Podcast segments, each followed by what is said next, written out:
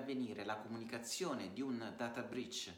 agli interessati secondo le indicazioni del garante privacy italiano. C'è stato un famoso data breach che ha riguardato le password dei account email di oltre un milione e mezzo di utenti e quella è stata l'occasione da parte del garante privacy italiano per dare delle indicazioni su quello che il garante si aspetta che siano i contenuti minimi della comunicazione di un data breach agli interessati all'epoca del GDPR. Nel caso di specie, la società aveva obbligato i propri utenti a cambiare la password, impedendogli di accedere al proprio account finché non avessero cambiato detta password, anche comunicando la necessità di cambiare la password tramite l'home page del loro sito. In aggiunta a questo, aveva provveduto alla notifica del data breach al garante e alla comunicazione dello stesso agli interessati le cui password erano state violate.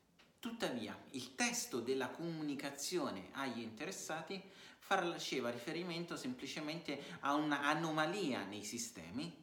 e dava unicamente come raccomandazione a chi non l'avesse fatto di modificare la password senza dare delle indicazioni ulteriori circa le condotte da adottare agli stessi interessati. Questa tipologia di comunicazione è stata ritenuta inadeguata dal garante privacy, ritenendo che sussisteva un rischio elevato che i medesimi utenti avessero utilizzato la stessa password per avere accesso ad altri servizi online e che quindi la violazione della password non potesse essere semplicemente sanata dal cambiamento della password stessa per accedere all'account email, ma che gli stessi utenti dovessero essere resi edotti del rischio di possibili accessi ad altre piattaforme online semplicemente perché eh, la, eh, questi stessi utenti avessero utilizzato la medesima password eh, per altri servizi a loro disposizione.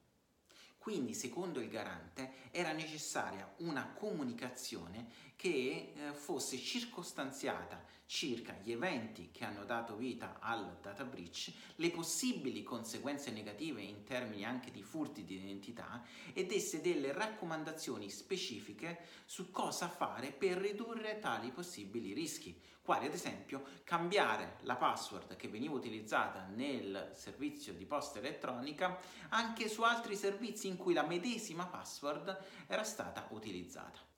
Inoltre, si è ritenuto che la comunicazione di tali raccomandazioni, quindi la comunicazione del data breach, non potesse avvenire tramite il medesimo canale, quindi tramite l'account email oggetto del data breach stesso, perché quello veniva considerato non più un canale di comunicazione sicuro.